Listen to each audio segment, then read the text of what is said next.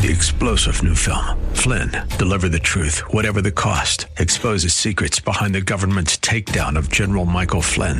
Flynn knew what the intel world had been up to. He ordered the first audit of the use of contractors. This set off alarm bells. He told the truth. He was the most dangerous person for Donald Trump to hire. They had to get rid of Flynn. Flynn, deliver the truth, whatever the cost. Available now. Watch it today. Go to salemnow.com. Salemnow.com.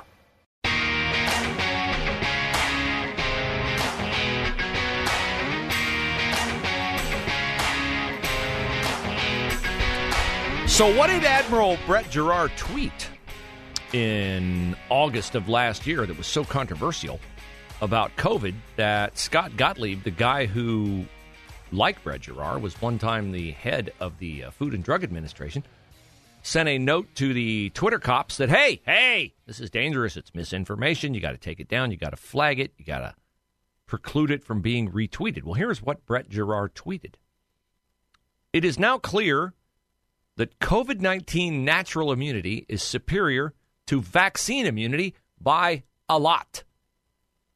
There's no scientific justification for vaccine proof if a person had a prior infection. The CDC and the President of the United States must follow the science. If there's no previous infection, then get vaccinated. Exclamation point. So he is saying that if you have not been infected with COVID, you need to get vaccinated. It's a matter of urgency. That's why you put the exclamation point on it. But if you have had COVID and you have recovered from COVID, your body naturally has produced the antibodies that will give you more protection from COVID than the vaccine will. We now know all of this to be true, and it should be noted that Brett Giroir was only saying what had been true of every single disease ever for which mankind develop a vaccine. Every single time. If you get the disease and go through it, your body builds up antibodies to protect you from it a second time. Better than any artificial chemical compilation can be concocted in science. But Scott Gottlieb had a problem with this, and he said that this had to be taken down because if it were not taken down, it would be retweeted and it would put the acceptance of the vaccines in peril. Now, Scott Gottlieb's free to believe what he wants to believe, and he's everybody's entitled to be wrong. But the reason why this was highly suspicious is because at the time, Scott Gottlieb was on the board at Pfizer, the entity that was making the vaccines, and also, it should be noted, the entity that was paying Scott Gottlieb $365,000 a year to be on its board. So that puts Scott Gottlieb's concern about this tweet in a little bit different light. He wrote to Twitter, This is the kind of stuff that's corrosive. Here he draws a sweeping conclusion off a single study in Israel. This tweet could end up going viral and driving news coverage. Yeah, it could. We can't have that because then the American people might have an alternative view to what they're being told by their betters, and they might decide to do something different than what their betters are insisting that they do. Now, is it just me or lately, in the aftermath of Damar Hamlin, the Buffalo Bills safety, dropping and dying on the field in Cincinnati eight days ago, and then being miraculously brought back to life twice by medical personnel? Is it my imagination that we have since seen more video evidence on social media of young people like Damar Hamlin dropping inexplicably while in the midst of normal everyday activities they were engaged in? Is that my assumption or am I right on that? I'm fully aware that social media can present a funhouse view of life. For instance, if they show a video, and I'm, I'm looking at one right now of a basketball game between Old Dominion and can't see the other team in the video, but it was this guy shooting a shot, and over in the corner, there's a guy in a blue jersey. He just keels over. Georgia Southern. Old Dominion and Georgia Southern. Scores 10 to 7. It's seven minutes into the game. Here's this young man. He's look looks like a backcourt player. He's under appears to me he's under six feet. He's playing defense. He's guarding. He's guarding, and all of a sudden he bends over. Whoa! He goes down on his rear end, and then he's like laying flat on the floor. And the Georgia Southern players are putting. They're doing what the Buffalo Bills players did. They're putting their hands on their head, like, "Oh my gosh, I can't believe what I just saw." So Charlie Kirk tweeted this yesterday. So I look for this kid. I listened to the audio. The game was Saturday. So it's not something that happened, you know, two, three months ago. He didn't have a stomach ache or two or three years ago or whatever. Because you always have to be aware that you could be being played on TV. I saw a video the other day of a newscaster, a, a young lady in the midst of a news report. She's talking, she's giving the report. The anchor's back in studio on a split screen. And all of a sudden, the woman on camera, like, basically just starts to kind of wig out, just like you see her, you can tell from her facial expressions and from her words that she is in distress. And she says to the person back in the studio, I'm, I'm not feeling very well right now. I'm not feeling very well right now. And then she like stumbles off. I saw a comedian telling a joke. And the comedian said something intemperate. I won't repeat it. And then just keeled over. I saw a woman standing at a podium debating another person at the podium. The other person is speaking. And all of a sudden, she just bam, drops like a tree felled by a chainsaw. And then I see this social media post the other day from a lovely young couple, apparently at a Tennessee Titans game. Guy tweets, please, please, please pray for my wife, Alexis. She suffered cardiac arrest last night. Her heart stopped beating for three minutes before being resuscitated. She's currently in ICU. My 15 month old daughter and I need her more than she ever knows. So is it my imagination or I don't know how they're going to keep because of Damar Hamlin's injury, which was off our radar of anything that had ever happened before, because of his amazing recovery. He's been discharged from Cincinnati hospitals and he's back in Buffalo. He's still in the hospital, but he's, by all accounts, he's Looks like he's resuming a normal life. It looks like by the weekend. I'll be surprised if this guy's not. I'll be surprised if he's not in attendance at the next Buffalo Bill playoff game. But I know there have always been these rumors out there that, hey, this vaccine's dangerous. There's myocarditis. There's this, there's that. But it just seems to me, it's anecdotal. It's not anything scientific. But boy, it sure seems like there's more evidence now of this happening more often. And I don't think it is a ridiculous question to ask to say, could these vaccines, the Pfizer, the Moderna, the mRNA vaccines, the ones that reprogram your DNA, could there be a window of time after you get them, or could there be a an amount of combined vaccine and booster that brings about or increases the possibility of these kinds of reactions in people. Because when you watch these videos, you always have to be like, Am I being punked here? I could be played. I will just say from the videos that I've seen, if these people are punking me, putting on an act, they are tremendous actors. The one I saw, the woman at the debate, I don't think a human being who's in control of their body movements can fall like that. I just think your instincts are such you're going to put a hand out, you're going to break your fall in some way, shape, or form. Not her. Man, when she went down, she went like it was literally like a tree falling. And it is scary to watch. And I wish I could say that if this turns out to be precipitated by the vaccines, I wish I could say that we're a country that fully discloses everything. We're a country with an adversarial media that is going to get to the bottom of the truth. And our mistakes exist, but they were well intentioned. I don't have that faith. There's too much money at stake, there are too many political agendas at stake. I mean, look where Alex Berenson is writing this revelation that Scott Gottlieb joined in with Anthony Fauci and Rochelle Walensky and the other liars in the public health space. He's not writing it in the New York Times. He's not writing it in a mainstream media outlet. He's writing it on Substack. You've got to really look for it to find this information, and I fear you have to look to really find the truth.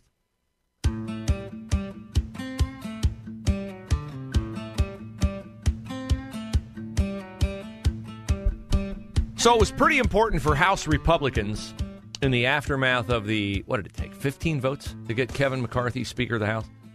I think Kevin McCarthy had to, uh, he had to give in on a lot of things. In fact, it is uh, a little known fact that uh, Kevin McCarthy's uh, going to have to uh, cede his entire fortune to Lauren Boebert and Chip Roy now that he's become Speaker of the House. No, I don't know whether he made that concession or not. But I know that in the aftermath of that vote taking 15 votes, it was important for the Republicans in the House to appear unified on something. So they came together yesterday and they voted to defund 87,000 IRS agents. Every Democrat voted no. Every single Democrat in the House voted no. Democrats are for 87,000 IRS agents. You know who's not for that? Charles Payne of Fox Business. So right now we've got 8,300 revenue agents, 2,700 revenue officers, 2,000 special agents, uh, and 8,000 examiners. I mean, um, do, why would we need 87,000 more on top of that? Who would they go after? We do not need 87,000 more IRS agents or examiners or officers and $79.6 billion. We don't need to put that in there. They, they say that there's a so called tax gap, but they think taxes that are owed but not collected of $458 billion. I don't know where that number came from, but I, I think this is a dangerous gambit. Well, it could be a dangerous gambit, but I also think the Republicans are engaged in a dangerous gambit if all they're going to do is for the next two years hold votes that have no hope of passing in the Senate or getting Joe Biden's signature. That exposes you to the criticism in 2024 that you're not about governing, but you're about nothing but gridlock. Now, gridlock can be good. I watched a video the other day of uh, Antonin Scalia, the former Supreme Court justice, talking about, yeah, gridlock exists in Washington. The founders wanted gridlock. They wanted it to be hard to get things done. They didn't want a simple majority to dominate. But I think we'll reach a point of diminishing returns if all the Republicans do is investigate and pass things that have no hope of getting passed. Now, I don't want them to pass anything bad just to get something passed. But here's something that they're supposed to be getting ready to vote on that, well, if they can get this done, uh, I don't know at this point if it would be good or bad, but it would certainly be different. Republicans in the House are going to vote on a bill that would, are you ready for this? Abolish the IRS and eliminate the national income tax. I know you're cleaning your ears out. You're going, what? That's not a thing. Stop reading tinfoilhatnews.com, Bruce. No, this is from Fox News, which I know all the libs who are listening, all three of them, are saying, well, it is from tinfoil hat news not dot com if it's from Fox News. No, it's from Fox News. Republicans in the House are getting ready to vote on a bill that would abolish the IRS and eliminate the national income tax and replace it with the national consumption tax. Okay, we've always heard periodically about the flat tax, right? The flat tax. Was that a Ron Paul thing? Who was uh, uh, uh, Steve Forbes, I think, was the flat tax guy. I think he was all about the flat tax. Now the guy behind it is Buddy Carter. Of course, his name is Buddy. He's from Georgia. Buddy Carter. He doesn't call it the flat tax. He calls it the Fair Tax Act. I'll be willing to listen to the merits of this, but I'll just say this. We, as a people, are genuinely resi- are generally resistant to change. And the greater the degree of change, the greater our resistance to it. If they ever try to eliminate Social Security, I can't imagine the politician who stands up and says, All right, Social Security is insolvent, it's on a track to go away. We're going to just eliminate it. And they could give you the sweetest of sweetheart deals to replace Social Security, but all of us have been conditioned to the fact that I involuntarily paid into this crap fest and I'm getting my money back, and you better not try to take it away from me, even if you're going to give me a better deal. I don't want to hear it because A, I don't trust you to give me a better deal. They keep moving the age back. They talk about means testing, but you know, they're not talking about getting rid of it because Well, they- nobody wants to own it because why? We're resistant. We've come to count on it. They've already bumped everything up to what seventy five. Well, of course, you can younger younger people can't even Yeah. start to think about claiming until seventy five. Yeah, I mean, you can take it at 62 and get like $3 a month, Oh no, or you can move it back and they sell you on that. Like, move it back, move it back, move it back. no, the further not, you move it back. It's not that cheap. Yeah. But anyway, the point I'm making is I don't think we, in an area where we argue about anything, everything, and everything, are open to radically getting rid of a system that we've all grudgingly come to accept. Because a flat tax, think about it, they take 20 some percent of your income. And then you pay Social Security, and then you pay state tax, and then you pay, in some cases, local tax where you get gouged by the city of Columbus just because you work here. In order to supply the federal government with the same inordinate amount of our money that they spend without justification in most cases, the flat tax would have to be what? You go to the grocery store, are you prepared for like a 25% tax on bread? I mean, the flat tax would be this is your tax right here. Everybody pays it. You buy a new car, you pay 25%. You buy a loaf of bread, you pay 25%. Oh, is that what he's proposing? No, I I mean, thought it was just on your income. I thought the flat tax people were interested in flat taxing your income. And of course, I always presumed it to be a flat tax on everything. really, oh gosh, yeah, So here's Buddy's website. This comes from okay. buddycarter.house.gov. He says, as a former small business owner, I understand the burden our failing income tax system has on Americans. The fair tax eliminates the tax code, replaces the income tax with a sales tax. Ding, ding, ding. There you go. And abolishes the IRS. If enacted, this will invigorate the American taxpayer. Of course it will. And help more Americans achieve the American dream. Oh, Buddy has not gotten the memo that the American dream is evil, that it's racist and oppressive. So he's got people here who support him. Kat Cammack of, I think she's of, she from California or New York. Uh, Bob Good, Jeff Duncan, Thomas Massie. He's one of the good ones. Ralph Norman, Bill Posey, Gary Palmer, Jim Banks. I think he's one of the good ones, and Barry Loudermilk. Not a lot of giants in there. You notice Jim Jordan's not part of this. So, and also you notice Chip Roy, Lauren Boebert, Marjorie Taylor Greene, Matt Gaetz, all the ones that are always in front of the cameras are not part of this either. So I don't know if this has a chance or not. It's part of a larger endeavor, it appears, by the Republican House to investigate, investigate, investigate, which I'm fine with. But again, I will say, if you want to protect yourself against the label that all you were about was investigating and passing bills that had no chance of becoming law, you have to find a way to get some things done that can insulate you from that criticism in 24. Three star general Michael J. Flynn, head of the Pentagon Intelligence Agency, knew all the government's dirty secrets. He was one of the most respected generals in the military. Flynn knew what the intel world had been up to. He understood its funding. He ordered the first audit of the use of contractors. This set off alarm bells.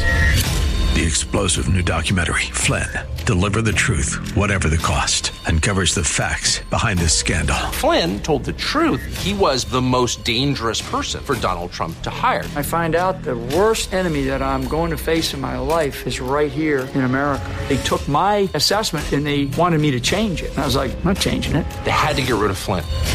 With in depth interviews, archival footage, and never before seen personal records of the man behind the headlines. I just felt like I was drowning. Flynn, Deliver the Truth, Whatever the Cost. Available now. Watch it today. Go to salemnow.com. Salemnow.com.